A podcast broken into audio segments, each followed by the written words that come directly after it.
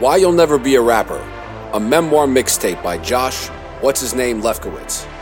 Foreword by Phonte Coleman.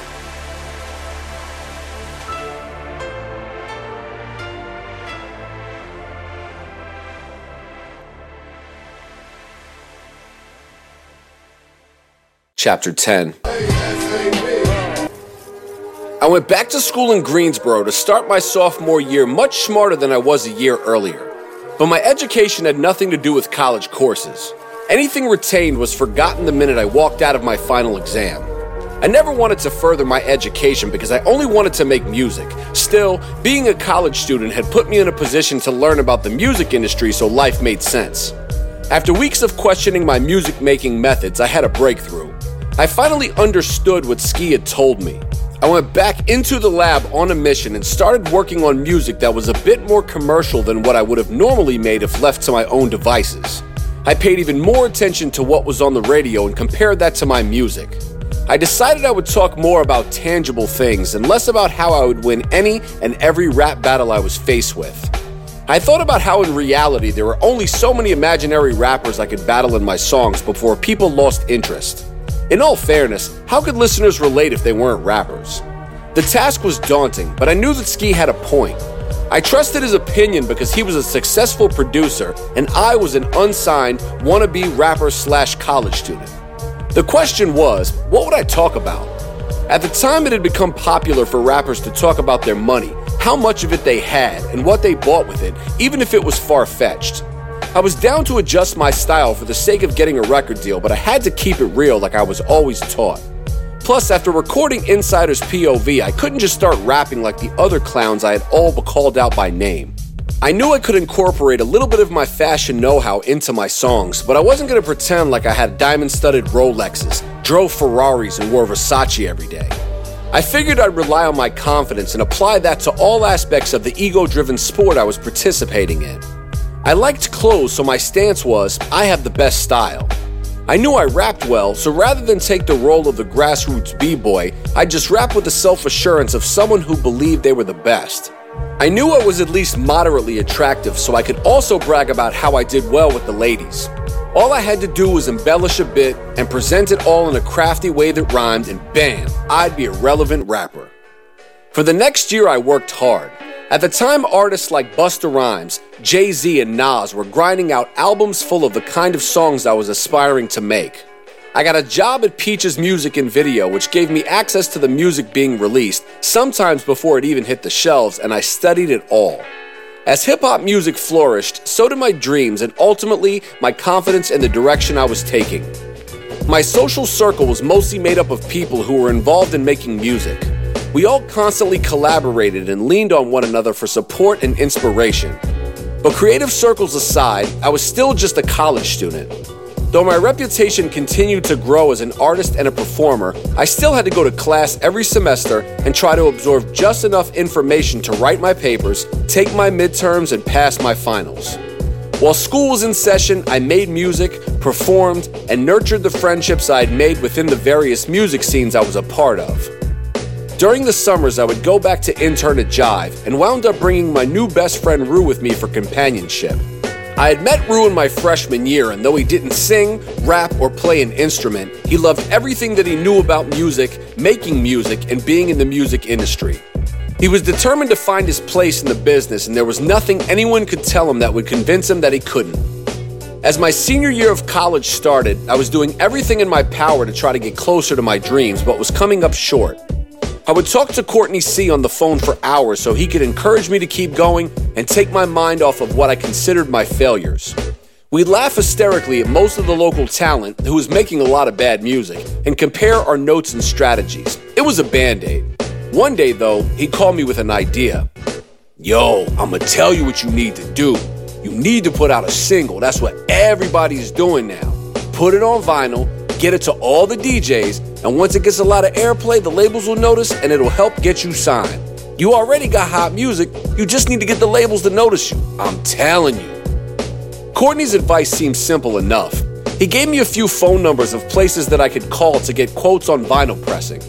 He promised that if I did what he said, he and the rest of his crew, the Butter Team, would help to get my record out to all their DJ cohorts across the country. All I needed was the right song and a hot B side. I began analyzing my recent catalog to see if I had any favorites, but there was nothing. I needed something new, something fresh. My favorite song at the time was Lost Ones by Lauryn Hill, so I decided to make a song in that vein. The beat was simple and old school, but just catchy enough to be commercial. It allowed Lauryn to showcase her lyrical skills on each of the three verses, but the melody and the simplicity of the chorus elevated it from just another hip hop song to a hit. For production, I enlisted the help of my friend Mr. Dolo. If anyone knew the right old school beat to sample, it was him. He was hip hop in human form and a gifted MC and producer. I wanted a breakdance inspired record, and Dolo was the person who could give me what I was envisioning.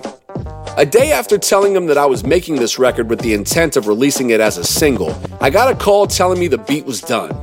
After hearing it over the phone, I became more excited about music than I had been in months. Sampled from an old record called Sparky D vs. the Playgirls, The Battle, the beat turned out to be exactly what I wanted. As I rapped my 21 year old heart out on the verses, the chorus was a statement to the world that What's His Name was here and that I was the best. I wrote an old school hook to match the beat, which I felt was apropos.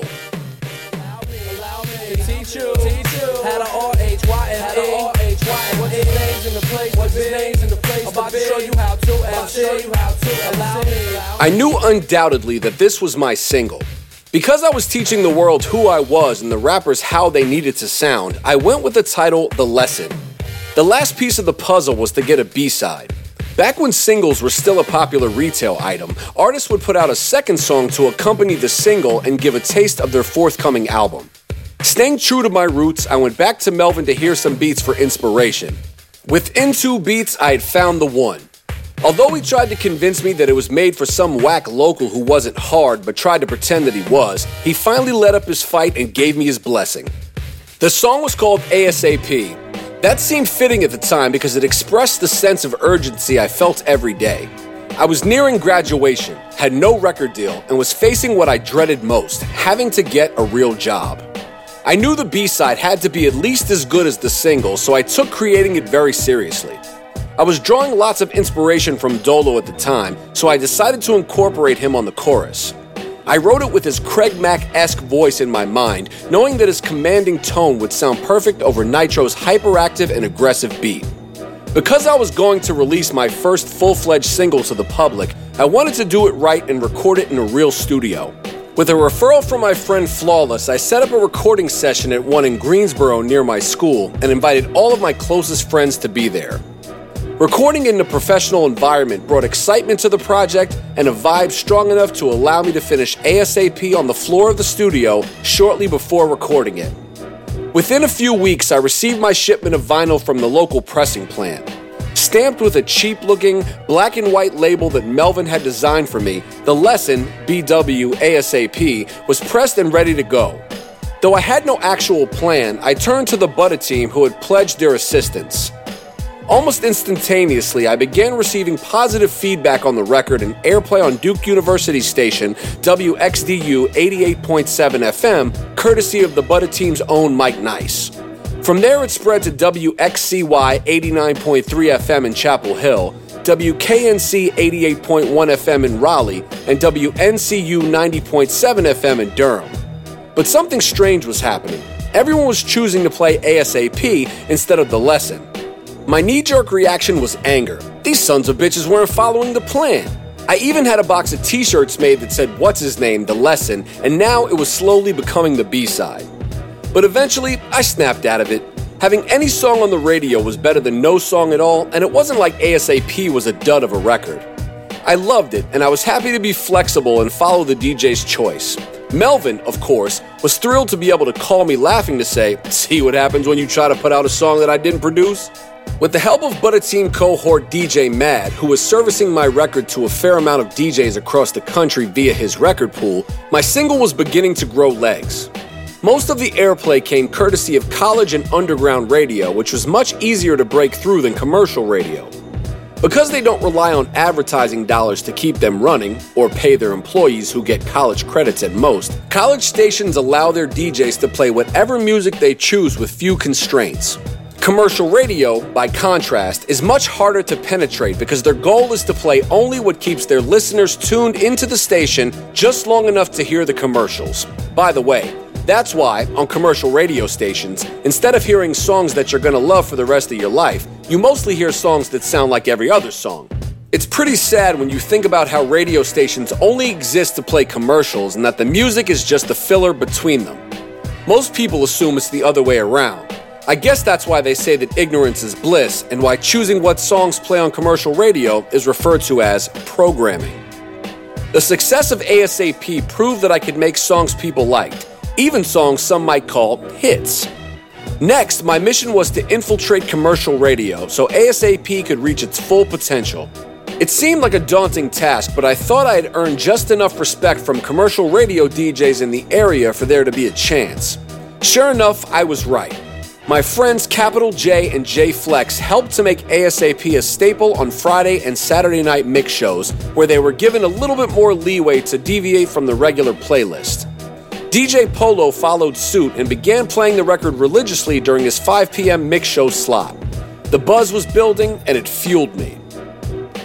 I received an invitation to Polo's Obia recording studio the following week, where he told me that Mike Nice had given him the record and that he loved it. Polo went on to tell me that he had entered me in a contest to open up 102 Super Jam concert. All I had to do was get the most votes, and with the mix show airplay that I was already receiving, he felt I should be a shoe in for the win. This meant that the worst case scenario would be that the five finalists, even if they didn't win, would still receive airplay on 102. I was never into the idea of notoriety via a contest, but I figured that it couldn't hurt my reputation.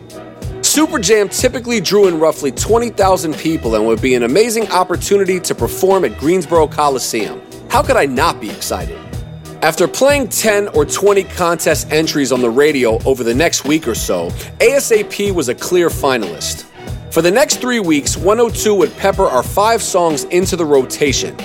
Hearing my song on the radio was mind blowing, but nothing compared to hearing the deep voiced radio guy saying, And now, what's his name? I still smile when I think about it. As the contest continued, the five finalists would get requests from the listeners, and the more requests you got, the more your song got played. Fortunately for me, people seemed to dig ASAP, which meant that I would get anywhere from three to eight spins throughout the day. It was far more than any of the other groups were getting, so I assumed that I had the victory in the bag. Then the station threw a monkey wrench into the contest. To help determine the winner, the five finalists would have to perform at the fair that took place in the Greensboro Coliseum parking lot the weekend before Super Jam. I was annoyed at the extra step, yet confident I would show and prove. I was one of two frontrunners along with a group from Chapel Hill called Sankofa. Where I was a traditional MC with a DJ, they were a full fledged band with a rapper, similar to The Roots. The band was talented, but to me, the rapper was eh, and I figured their brand of hip hop was a little too abstract for the Greensboro, North Carolina radio crowd who relied on commercial radio to tell them what to like. With the arrogance reminiscent of a young Allen Iverson, I decided that I didn't need to practice. We're talking about practice, man. I discussed what I wanted to do with Bro Rab and knew he'd deliver. I also invited my crew, Sim Swells, Dolo, Rue, and Jay Mundine to accompany me on stage and play entourage to my Vinny Chase. That Saturday night came quickly, and I was ready for war. We all came dressed in our best rapper costumes and even brought what's his name t shirts to throw out to the crowd like real professionals. I thought that if I just did the song that people already liked and appeared comfortable and established, that there would be no chance I wouldn't win. My performance started, and the crowd of a few hundred started rocking along with the music. I had instructed my crew to go up first so I could come from behind when my verse started. I thought it would look cool and be a bit of a reveal for everyone who had been hearing my song without being able to connect a face to it. And with a moniker like What's His Name, I knew it would only add to the suspense. What I hadn't anticipated was that the stage would be too small for me and my posse to coexist while allowing me to remain the focal point of the performance. It was a fiasco. The staging fostered a lackluster performance which probably did nothing more than confuse the crowd as to who the actual rapper was. We all sort of danced around like a miniature Wu Tang clan on a tiny stage, and many times I wasn't even in the front. I knew it was bad and disorganized, although the dap I received from one 11 year old did make me feel like I looked pretty cool. Next up was Sankofa and their five piece band. Being of the hip hop mentality, I never for a second considered that a band would ever be able to outdo me at the game that I felt I had mastered. That is until the second their performance began. It came down to this music from turntables cannot compete with live instrumentation. Unlike the electronic stylings from acts like mine, Sankofa's music was meant to be performed live. Okay, I was a better rapper than theirs was, but the immediacy and raw energy of their performance demolished mine. It also didn't hurt that Sankofa had brought a fair amount of their die-hard fans with them to the concert. It was no longer a contest. When it came down to them or me in the end, their crew's screams and cheering overpowered the random crowd who, even if they liked the song, had little particular affinity or connection to me. I knew it before it happened. That night, Sankofa would be crowned the champion and would have the pleasure of opening up the biggest rap show of the year while introducing their music to 20,000 people.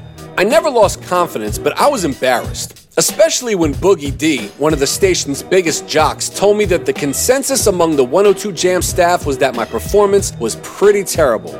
Dude, your performance sucked, he said candidly. I figured that Sankofa would be discovered and I'd just be a memory until I wasn't anymore. I also knew it would be the end of the ASAP radio reign and the last time I'd ever hear the radio guy say my name. It turned out that being the winner didn't protect Sankofa from the vagaries of the music industry, fandom, and contests like these. I later heard they were booed off the stage at Super Jam. The 20,000 paying fans didn't know who Sankofa was and was impatient to see their favorite artist perform.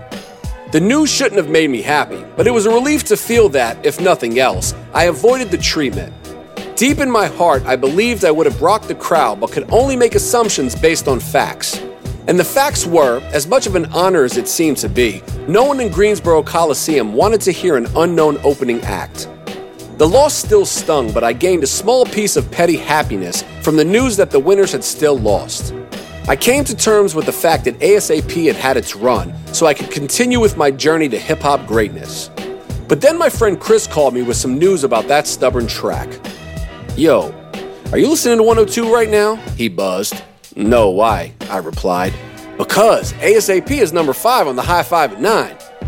Get out of here, man. They stopped playing ASAP last week after the contest was over. No, I'm telling you, it's on the radio right now, Chris yelled. I turned the radio on just in time to hear the DJ say, That was number five, ASAP by what's his name out of Durham. Could this be? I thought. Are people still asking for this song? Does the program director at 102 still want to play it?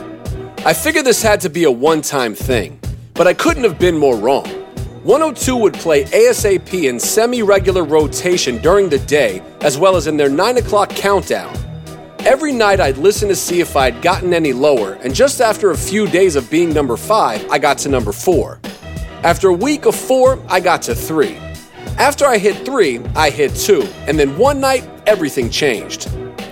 Number three tonight, we have R. Kelly featuring Nas with Did You Ever Think? Okay, I thought, I guess I'm number two again. Just then I heard the radio guy, Number two! But it wasn't my song, it was Anywhere by 112. Back to the familiar mixture of feelings disappointed but happy that I had a good run. That was the subdued pep talk I gave myself during the commercials.